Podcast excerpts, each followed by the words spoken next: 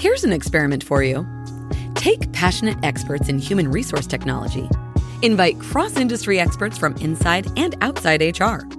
Mix in what's happening in people analytics today. Give them the technology to connect. Hit record. Pour their discussions into a beaker. Mix thoroughly, and voila! You get the HR Data Labs podcast, where we explore the impact of data and analytics to your business. We may get passionate and even irreverent, but count on each episode challenging and enhancing your understanding of the way people data can be used to solve real-world problems. Now, here's your host, David Turetsky.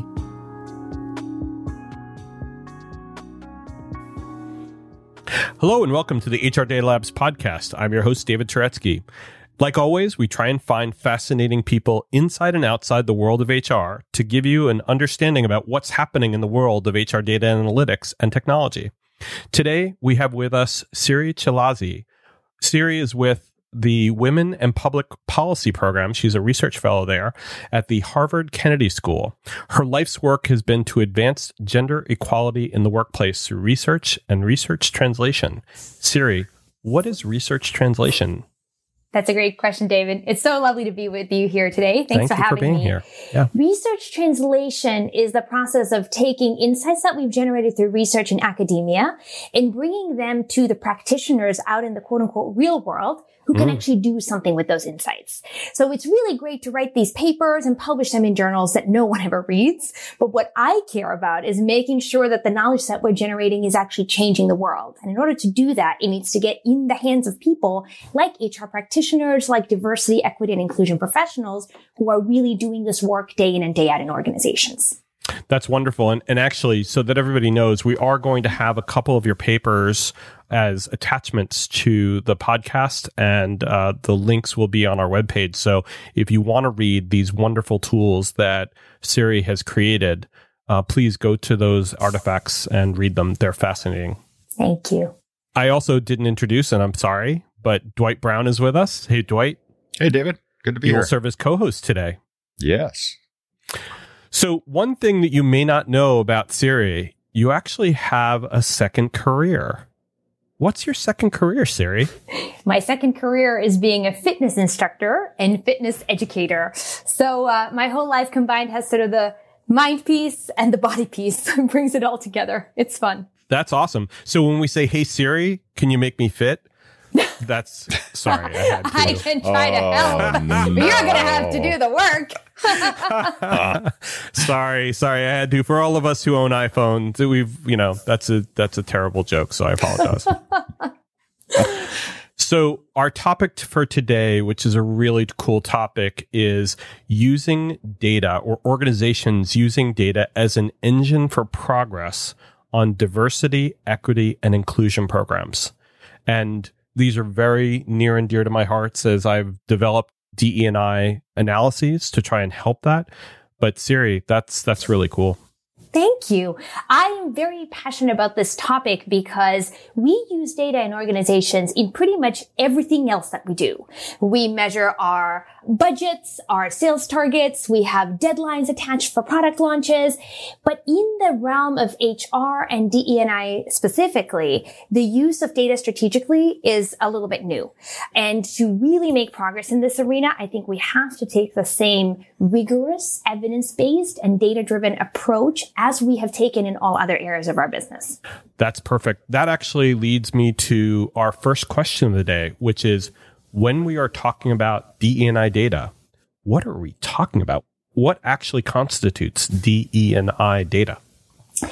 It's a fabulous question, because oftentimes when we talk and think about this, we think of DEI data as representation, as counting the people who are in our organization, the women and the men, the people of different races and ethnicities, veterans, non-veterans, and so on and so forth. That's just the D of DE&I. Right. That's data that relates to diversity. And that's, of course, an important starting point, but it's really important that we don't make it the end point, because it's equally important to measure aspects of equity and inclusion. So let me give you a few examples.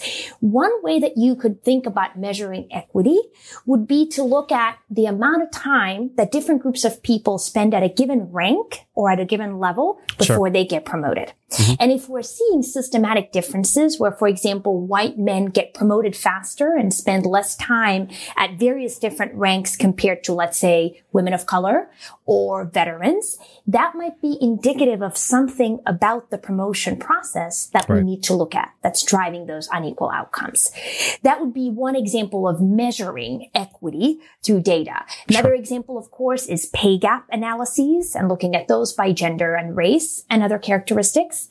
And then there's inclusion. This is where things like employee satisfaction or engagement surveys come in. This is where qualitative interviews or focus groups come in, where we fill in the gaps that are left by surveys to really understand what are driving certain groups' differential perceptions of inclusion and belonging in the workplace. Right. And so it's only once you've measured all these three types of data points, whether they be quantitative or qualitative, that you can really develop a holistic picture of DE&I in your organization. So let me go back to the question. So the question I want to ask you is that when we think about something like overtime and we think about time worked, I think one of the things that we tend to forget about with making decisions about people is we need to make decisions about people fairly for not just the pay that we give them, not just the opportunities we give them for advancement, but also the opportunities to actually work. How many hours have I given people? How much overtime have I given people? Can they work that? I think a lot of times we kind of gloss over the facts that people have the lives outside of work. And while the manager may or may not know what the situation is of the person, they may either factor that in too much and probably underestimate the need and or ability for someone to do overtime, or may make a decision in the wrong way and not provide overtime to people who desperately need it because they think their situation doesn't allow them to do it, which is probably a DE&I problem, isn't it? Absolutely. And this is where the data of who has worked the most overtime might help you expose some of those patterns. Another related aspect is work and project allocation, which is not just how are people working and when, but what are they working on? Right. When there's an opportunity to represent the company externally, you know, give a talk or speak on a panel or work on a high visibility stretch assignment that gets you to interact directly with the senior leadership. Who are the folks that we are giving those opportunities to? These are actual tangible things that we can measure and track over time to see if there are any differences between different groups of employees. We've actually seen network analysis, you know, talking about what you just described. We've seen, and we've talked about on this program, network analysis where we look at how often do you interact with senior leaders and how invasive that is. And I think what you're talking about is giving people the opportunity to be given those interactions or to take those opportunities to have those interactions. And part of that will definitely be, you know, can people, whether it's of color or of Latino status or veteran status, can they get those opportunities as well to present in front of senior leadership or externally to clients? And one of the things I think we are going to probably talk about at length today is at what point does that become too much and too invasive? And can we ask those questions about who someone is and, you know, should we be looking at that data? It's a deep question. I think the answer unequivocally is yes, we can and we should ask. Now, people may choose not to disclose, and that's their right. I always advise companies to be really open and transparent about why they're asking for these type of quote-unquote invasive, potentially invasive data points and how the data is used. When employees understand that this is truly being used to make the company more inclusive, to spot areas where there are currently challenges and the company has a genuine commitment to improving those areas, we find that employees in those cases are much more willing to actually disclose. And you can always do it anonymously.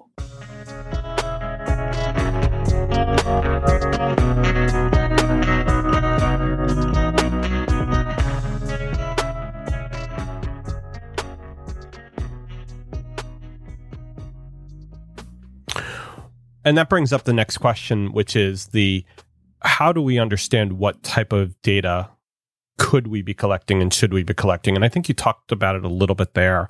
And I think we're going to talk a little bit about anonymous versus identified in a little bit more color. But can you tell me, what do we need to know, or what do we not need to know, or how far can we go? Where I would always start with any organization is with all the data that you already have. As part of hiring these employees, you've collected a lot of data about them. And as part of their employment with you, you know what they're paid, when they got promoted, when they switched offices or geographies, right? There's all this, you know who they report to, if that changed at any point.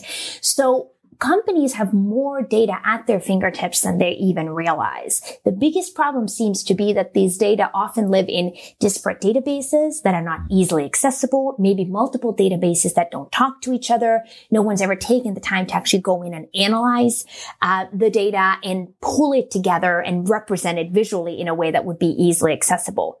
But it's still there. We can do all of those things.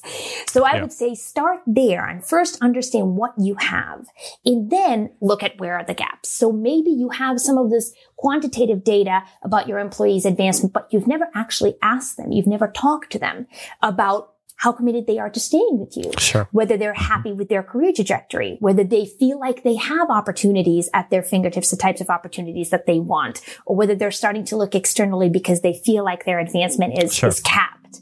So you might identify that as a gap that you then seek to fill through surveys, through interviews, through focus groups, and other means. Yeah, I think one of the problems with the data you're talking about, though, is a lot of time what we found at Turetsky Consulting is that the data is absolute crap.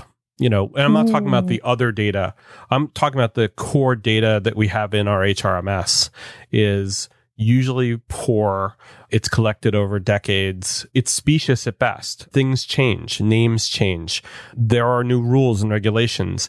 There's even the situation where, and I don't know if you've seen this, but I've definitely seen this recently, where people now have a different sense of self around their gender identity, and the HRMS doesn't have the capability of actually supporting collection, if the client wanted to, the collection of the LGBTQ type that they identify with, or that they don't want to identify at all, and that they want to be, kind of, gender neutral.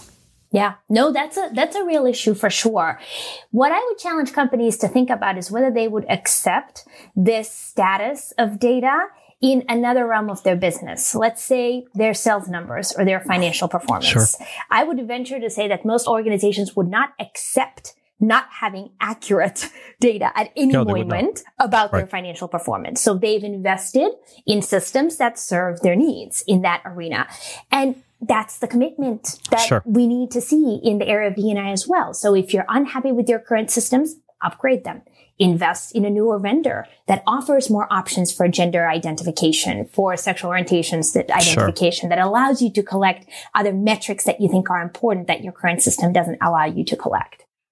I think many organizations might not have that opportunity yet, but they might see it as being necessary, given that things like Regulation SK, which require the disclosure of material metrics, the material human capital metrics. And, DE&I is one of those wonderful human capital metrics that obviously shareholders care about and people care about, customers care about. And so I'm hoping that with Regulation SK, more companies disclose things like this, that they're at least say publicly, whether it's through marketing or through their executives, that they care about them.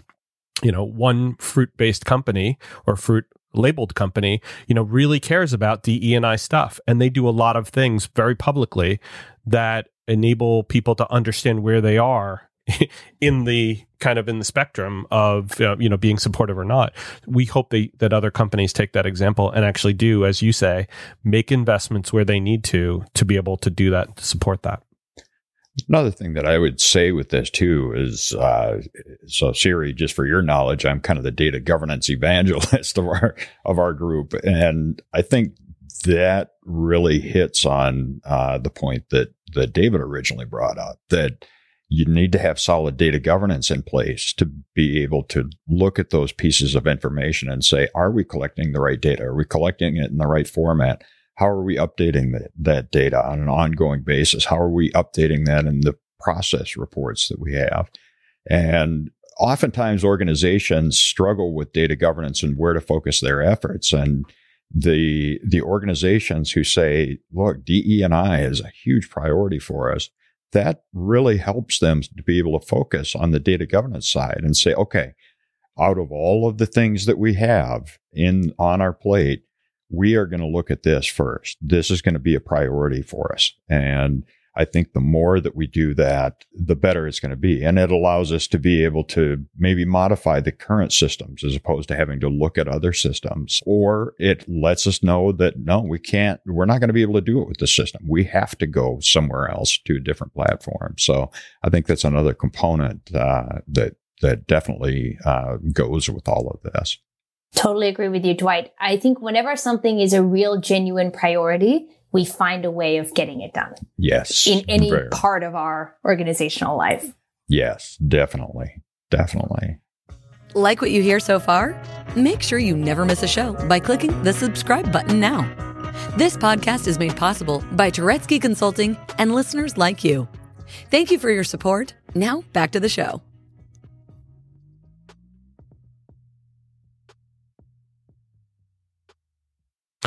So let's move on to topic 3, which is, how does an organization do this successfully?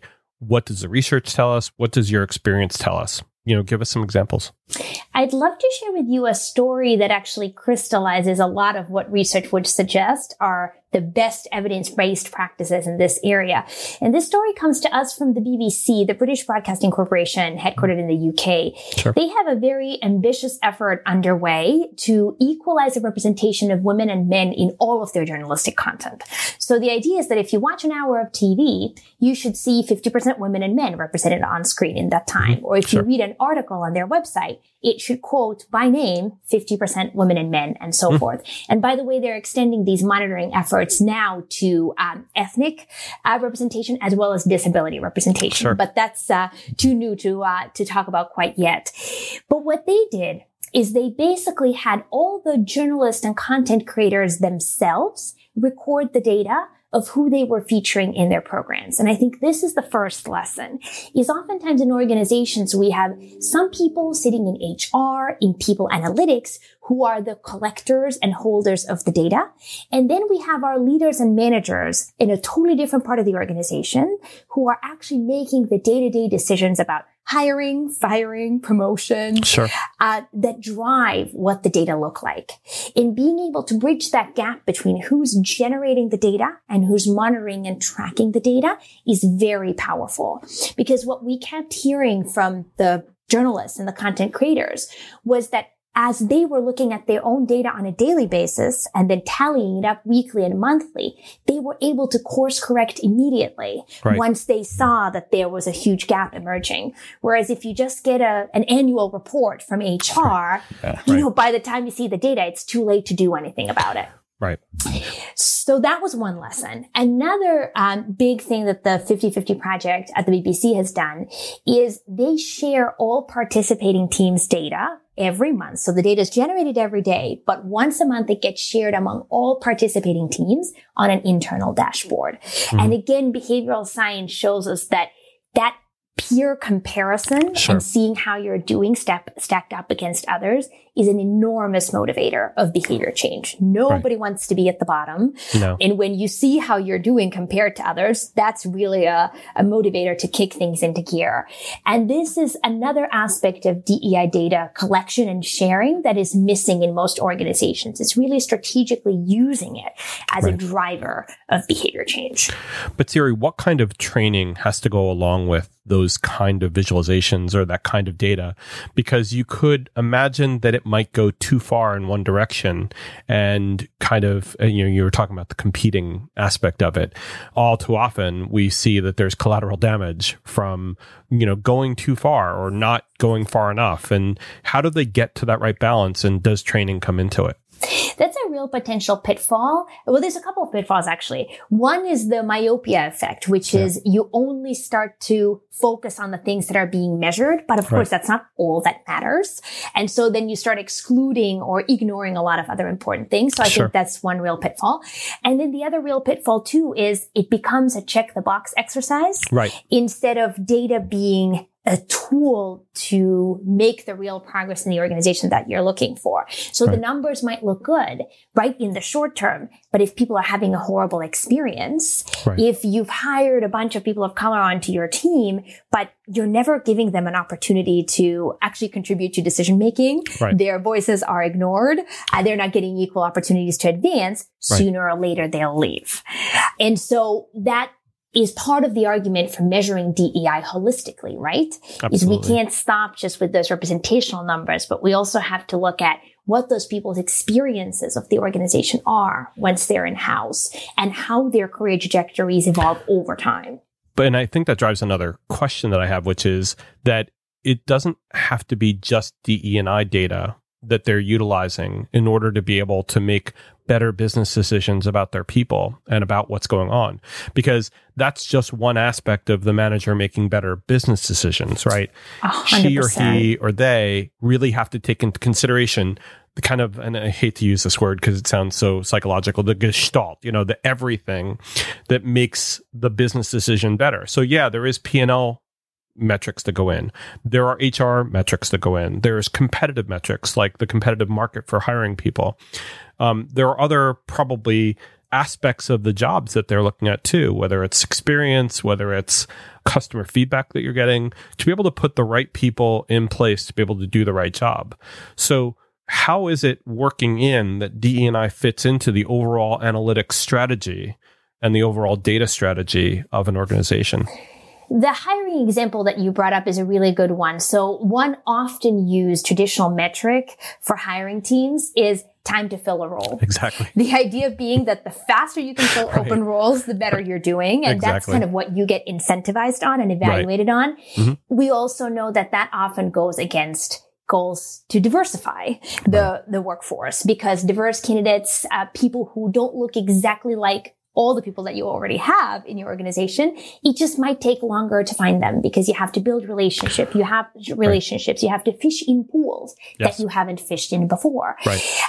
So you have to start with your true goals and the true strategy and say, what is our priority? Is our priority to just find someone quickly and put butts in seats? Or is our priority to find the best person? And in fact, ideally someone who brings new and complementary strengths to our team, which by definition means that they don't think exactly the same way as everyone who we already have.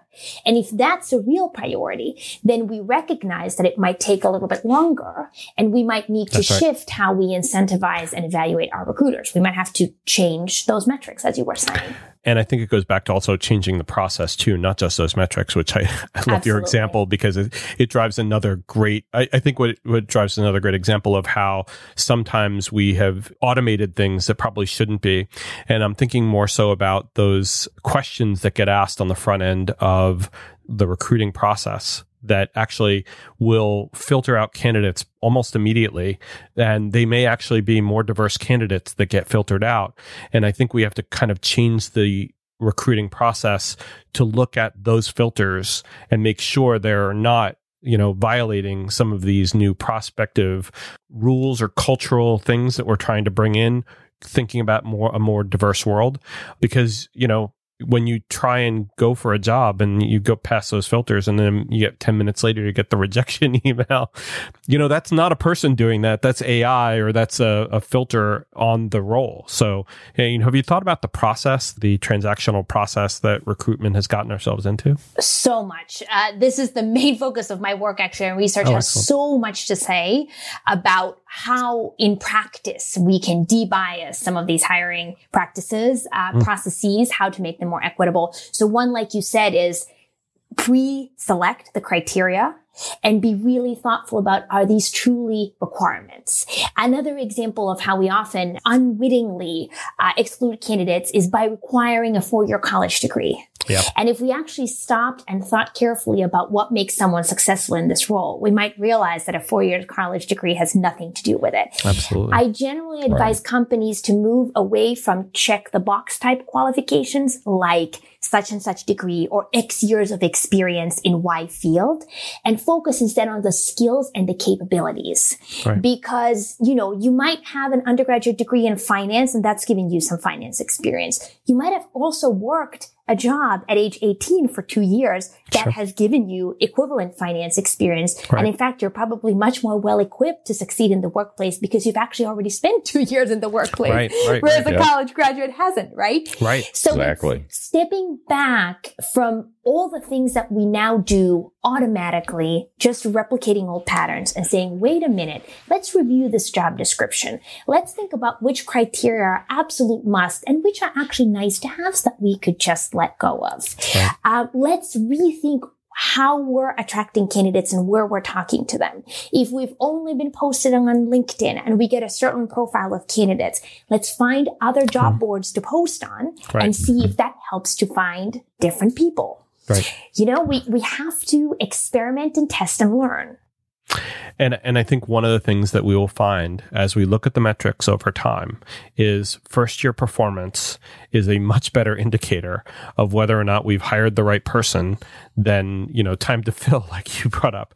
Yeah. So, and hopefully if they are looking in different pools, they may actually be much more successful and then hopefully replicate that process over and over again. Yeah.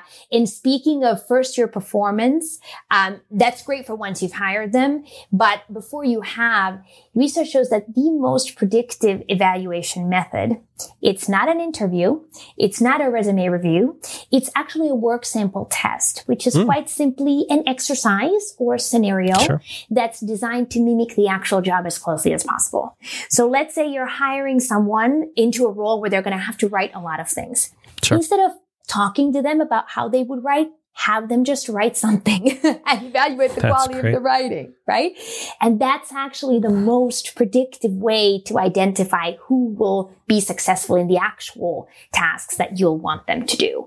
And it's a very underutilized tool in organizations at the moment, these work sample tests. Isn't that much more of a resource-hungry methodology as well? I mean, I don't know. There might be AI that can go and actually evaluate the writing sample, but that also might need human interaction. I think it depends entirely on how you execute this. So think about the time that it takes to review a resume. Sure. What if you took that time and instead had someone read a 2-paragraph writing sample from a candidate?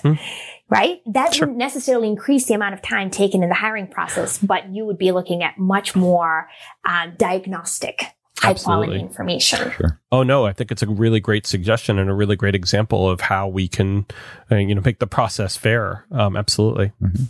Or another example could be, you know, let's say now you conduct a 30-minute interview and the interview goes along the lines of, so tell me about yourself. Oh, and why should we hire you? Right? Very vague questions that really do nothing to suss out the candidate's capabilities or skills.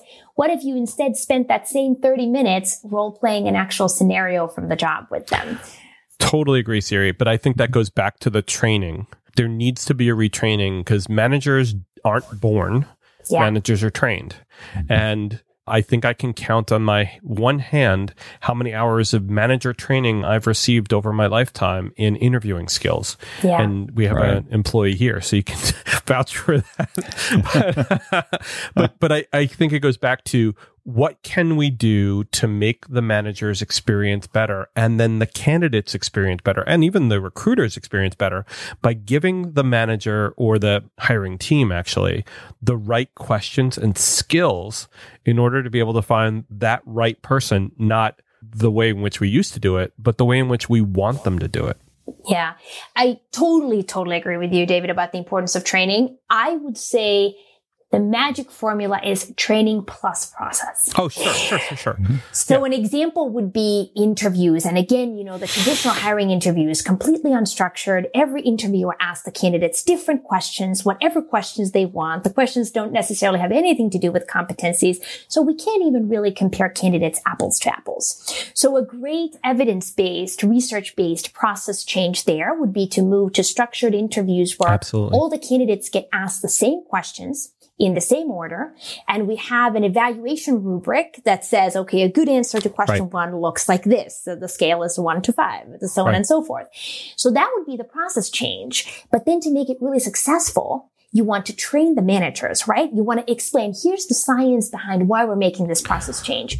Here's why structured interviews are superior to unstructured interviews. Absolutely. Here's how you really evaluate candidates in the moment. Here's what to be on the lookout for.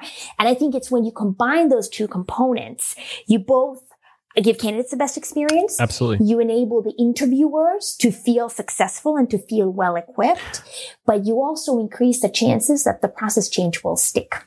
But I think you have to then marry that with collection of that data at the end.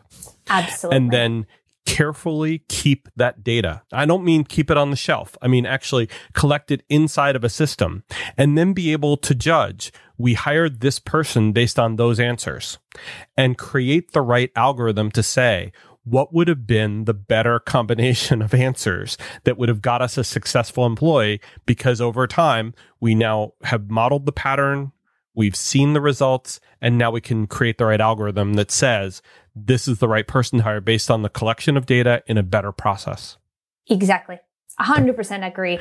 And it's a never-ending learning loop. Absolutely. You make a process change now, you collect a couple years' worth of data to evaluate its impact, and then you tweak again. Exactly. And then you keep monitoring the data. Exactly. And just like in business, you're never done. No. You've never sold enough, right? Absolutely. Right. You always have to create a new product, and you need to sell more, and you need to develop a better product. Yeah. But can we please do one thing as a process change? I beg of you. Can we please get rid of the spirit animal question? I really want to see the data. Yes, we can. I want to see the data of who thought asking about spirit animal was the right question during an interview. Well, and that's the question that I put to all the organizations that I work with when they ask me to review their interview questions from a research standpoint. Right. I will flag those little comments in Microsoft Word on the side and say, which competencies and capabilities is this testing? What will the answer to this question tell you that helps you to determine the candidate's competence? And I just put it up to them and you tell me. Yeah. Yeah. Well, I was asked that recently when we were hiring someone and I just said, yeah, okay. That's great. Thank you. We hired the person anyways, and they're actually turning out to be phenomenal. So, but now I'm dying to know, what is your spirit animal? That's a great question. I'll have to go back and remember it. I don't remember it. I think it might have been a turtle. No, it was a raccoon. It was a raccoon. Anyway, but that's data that you're never going to actually see stored in an HR database. So you're never going to see that in the metric. Right, Dwight? That's right. That's my data governance guy.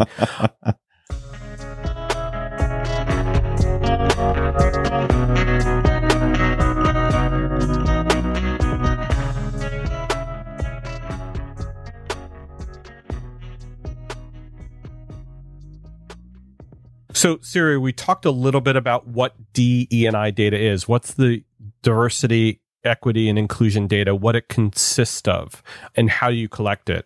We've talked a little bit about how do you drive process change and how do you actually collect this data and actually make sure it's good data. And then we talked about process change necessary through a really cool example. And we've talked about how does it actually work in practice. And I think as I said, that example will be great for people to take away. What else would you like to kind of cover, and anything else to support the DE&I strategy? If there's one thing I hope that you take away from this conversation, it's that we need to approach diversity, equity, and inclusion in our organizations with the same seriousness, with the same rigor, and with the same data-driven approach as we approach all other aspects of our business. So if we're serious about changing cultures, about creating environments that are more inclusive, about attracting and retaining different types of people than we have before, we need to use data to our advantage, and we need to make whatever changes and investments are necessary in our data infrastructure, in our data governance, to help us do that. Because that's precisely what we would do if we needed to launch a new marketing campaign, right, or if we needed to pivot our sales strategy. So that's what it comes down to. It's using the muscles that we already have, just in a different way, applying them to a different task. Outstanding. Siri, thank you so much. Thanks for having me. It's been a real pleasure. Dwight, thank you. Thank you. This has been great. Really appreciate your time, Siri. Yeah, Siri, we might ask you to come back on and talk a little bit more about DE&I. I'd love to. There's always more to talk about when it comes to this topic. It's a never-ending topic. That's great. And thank you for listening. And we'd like to invite you, if you appreciated this episode, please not only download it, but please favorite it and subscribe. And if you have a friend who might find this episode interesting, please send it over to them. And if you have any comments, please go to TuretskyConsulting.com/podcast and let us know what your thoughts are. Thank you very much. Take care and stay safe. That was HR Data Labs. Please visit TuretskyConsulting.com/podcast to review the show, add comments about this episode, or add new ideas about upcoming shows you'd like to hear. Feel free to be creative, but please be nice. Thank you for joining us this week on the HR Data Labs podcast, and stay tuned for our next episode. Stay safe.